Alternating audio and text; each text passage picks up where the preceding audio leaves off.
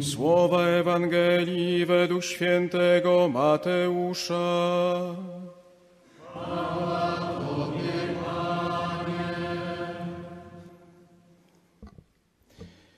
Gdy Jezus posłyszał, że Jan został uwięziony, usunął się do Galilei. Opuścił jednak Nazaret, przyszedł i osiadł w Kafarnaum nad jeziorem na pograniczu ziem Zabulona i Neftalego. Tak miało się spełnić słowo proroka Izajasza.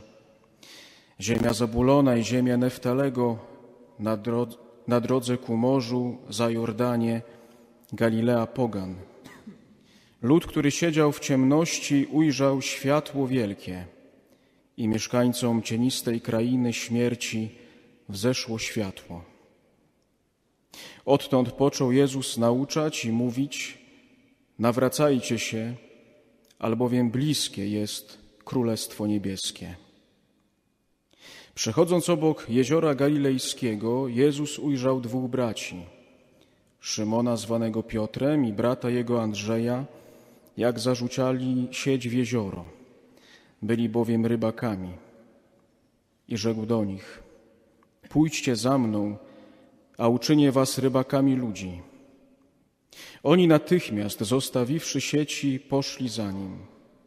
A idąc stamtąd dalej, ujrzał innych dwóch braci: Jakuba, syna Zebedeusza, i brata jego Jana, jak z ojcem swym Zebedeuszem naprawiali w łodzi swe sieci. Ich też powołał, a oni natychmiast zostawili łódź i ojca i poszli za nim. I obchodził Jezus całą Galileę, nauczając w tamtejszych synagogach, głosząc Ewangelię o Królestwie i lecząc wszelkie choroby i wszelkie słabości wśród ludu. Oto słowo Pańskie.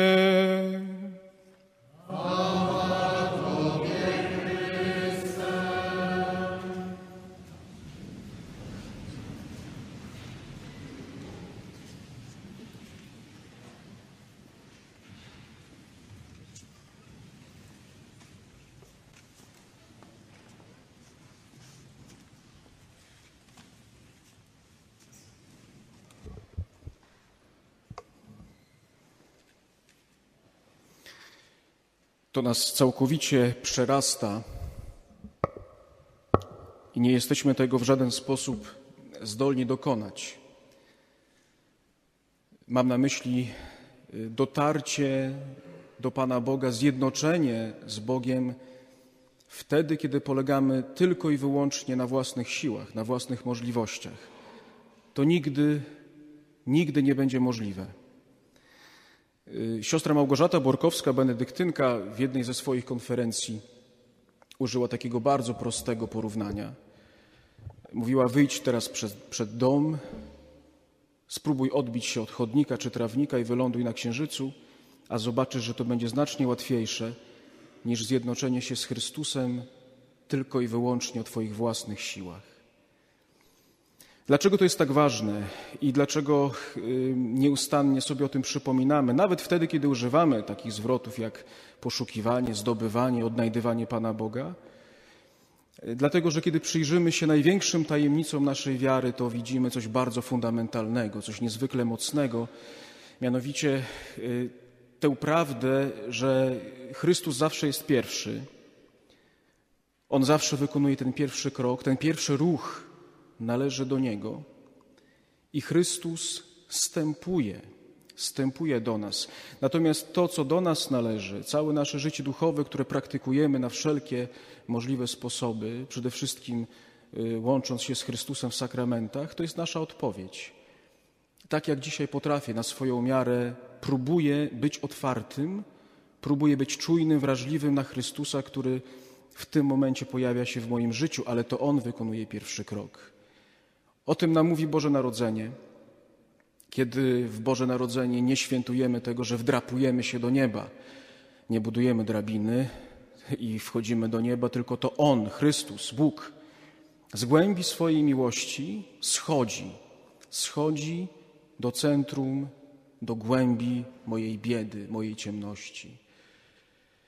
Schodzi do tej stajni, która jeszcze nie jest taka ocieplona y, sympatycznie, tylko do stajni pasterskiej, która jest ikoną, która jest znakiem y, ogromnej ciemności, zimna, smrodu, brudu, chaosu.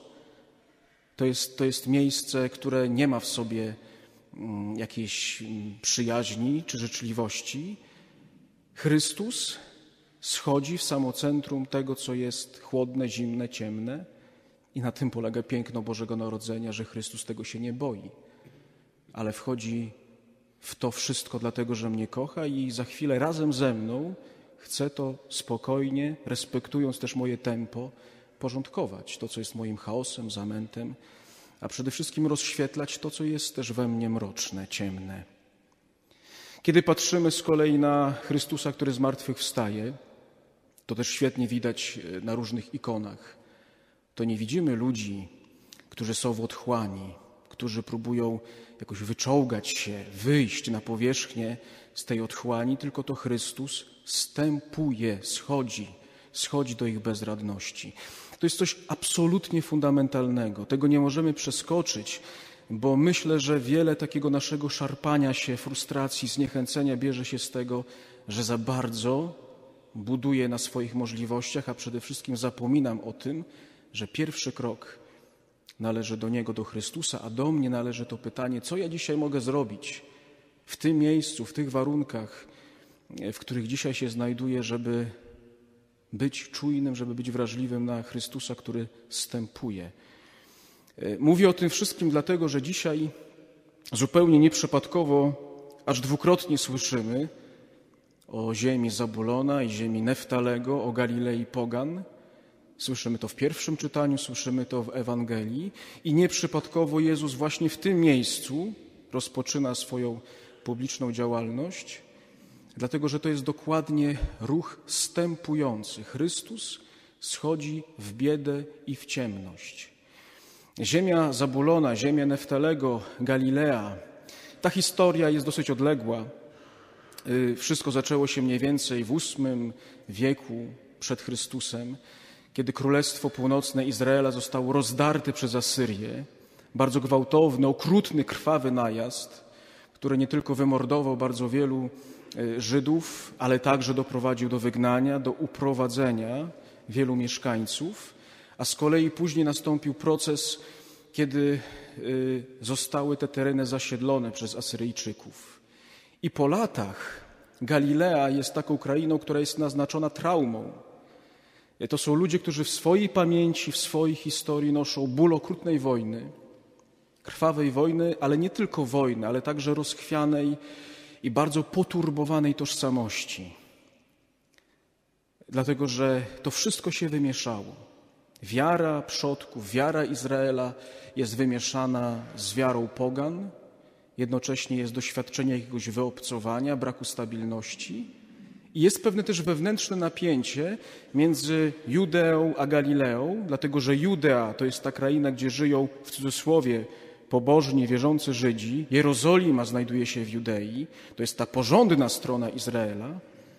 Natomiast Galilea to jest, to jest kraina na peryferiach wiary. Galilea to jest taka gorsza kraina. To z Galilei chodzi się do Judei, to z Galilei chodzi się po to, żeby nawracać. To jest miejsce ciemne, to jest miejsce podejrzane, to jest miejsce bardzo dotknięte jakimś zamieszaniem, niestabilnością, bólem. I teraz, w tym momencie, realizuje się to proroctwo, które zostało wypowiedziane mniej więcej sześć wieków wcześniej, kiedy Chrystus, światło, moc przychodzi do tych ludzi, przychodzi do tej ziemi żeby na tę ciemność odpowiedzieć. Chrystus nie mówi: chodźcie do tej lepszej Judei, będę czekał na was, ustawcie się w kolejkę. Tylko Chrystus schodzi, schodzi dokładnie według tych słów, które wypowiada: Przychodzę do tych, którzy się źle mają. I nie dlatego, że ci, którzy się dobrze mają, są od Chrystusa oddzieleni, tylko Chrystus podkreśla swoją bliskość z tymi, którzy się źle mają, ponieważ wtedy łatwiej jest zrozumieć Jego bezwarunkową miłość. Bezwarunkową. Nawet dzisiaj, kiedy nie jestem w stanie ruszyć ręką ani nogą, kiedy doświadczam jakiegoś zamętu w swojej wierze, Chrystus mówi: Przychodzę do Ciebie.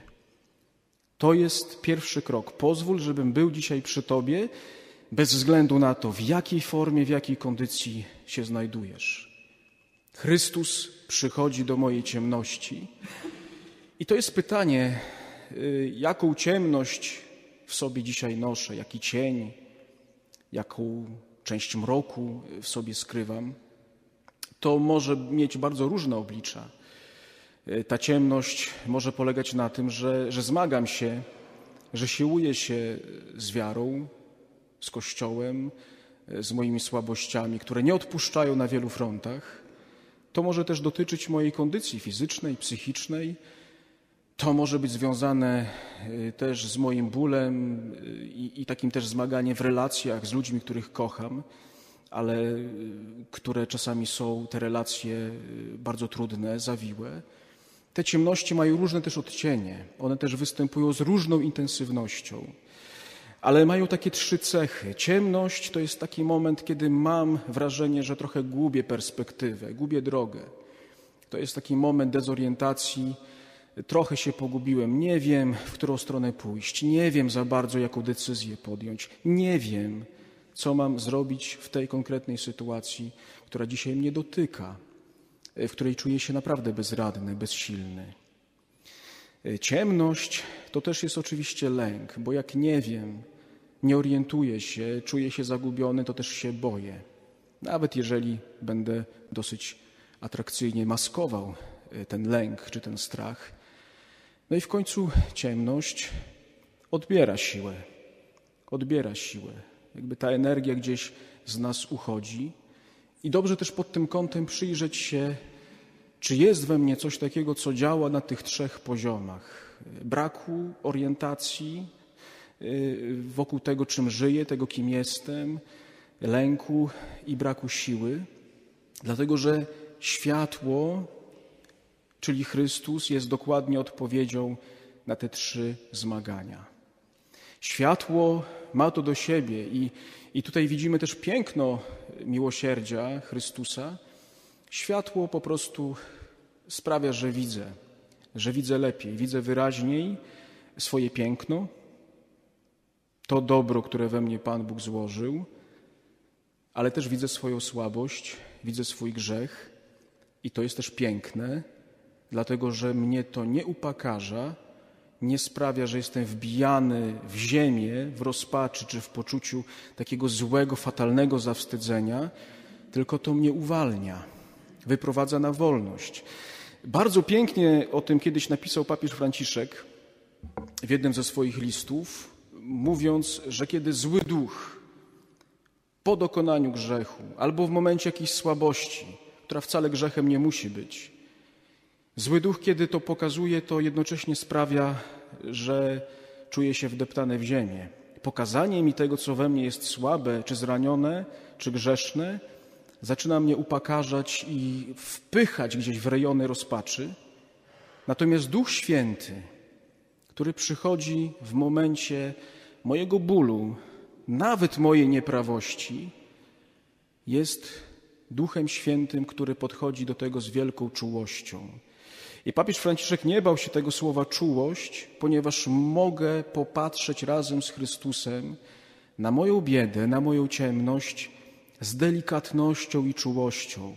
W taki sposób mogę przejrzeć się w spojrzeniu samego Boga, że czuję że jestem w Jego oczach kimś godnym, kimś wartościowym, kimś pięknym i nie boję się swojej ciemności, nie boję się swojego pęknięcia i swojego grzechu, dlatego że razem z Chrystusem będę wychodził na wolność. Chcę zobaczyć swoją słabość, ponieważ to oznacza doświadczenie miłości Boga i wolność. I druga, y, druga strona tej światłości, którą jest Chrystus, to jest oczywiście Y, poczucie bezpieczeństwa. To jest uwolnienie y, od lęku, który mnie zjada. Chociażbym przechodził przez ciemną dolinę, zła się nie ulęknę. Tak mówi jeden z psalmów. Pan jest moim światłem. Kogo miałbym się lękać? Nie ma takiego zła i nie ma takiego grzechu, który mógłby mnie wystraszyć, jeżeli Chrystus jest ze mną. I trzecia odsłona to jest światło, które daje siłę. Może to zabrzmi jako truizm, może to jest slogan, ale być może mamy takie doświadczenie, że y, są takie sytuacje, kiedy wydaje nam się, że my już nie damy rady, że jesteśmy w stanie dać za wygraną w różnych sferach naszego funkcjonowania, ale jednak coś albo ktoś w nas daje radę. I osobiście bardzo lubię takie stwierdzenie i mi to bardzo pomaga, kiedy myślę sobie, może ja nie dam rady, ale Chrystus we mnie da radę. I to jest doświadczenie y, bardzo ciekawe, kiedy z jednej strony czuję się bardzo słaby i kruchy w różnych trudnościach, a jednocześnie w jakiś sposób jestem przeprowadzany przez tę ciemność czy przez tę słabość. I to jest doświadczenie mocy, którą przynosi mi Chrystus. Zmarły niedawno Benedykt XVI użył takiego zadziwiającego porównania, mianowicie porównał czy zestawił Chrystusa jako światło z czarną dziurą. I mówił o tym, że tak jak czarna dziura ma to do siebie, że zasysa, unicestwia światło i pozostaje kompletna ciemność, to Chrystus, światłość, jest kompletnym przeciwieństwem tej czarnej dziury, ponieważ to jest światło, które nawet nie szarpie się z ciemnością, bo to nie jest partner dla Chrystusa, tylko światło po prostu przestaje mieć rację bytu, przepraszam, ciemność ma, przestaje mieć rację bytu, rozprasza się w momencie, kiedy spotyka się ze światłością. Nie bójmy się tego, co w nas jest ciemne, nie bójmy się tego, co w nas jest mroczne, dlatego że Chrystus się tego w ogóle nie boi. On wychodzi do nas, także wychodzi do nas na spotkanie z tym, co w nas jest ciemne, ponieważ Jego miłość jest nieskończenie większa od tego, co nas przeraża, od tego, co wydaje się nam ciemne. Nie bójmy się bo Chrystus jest większy.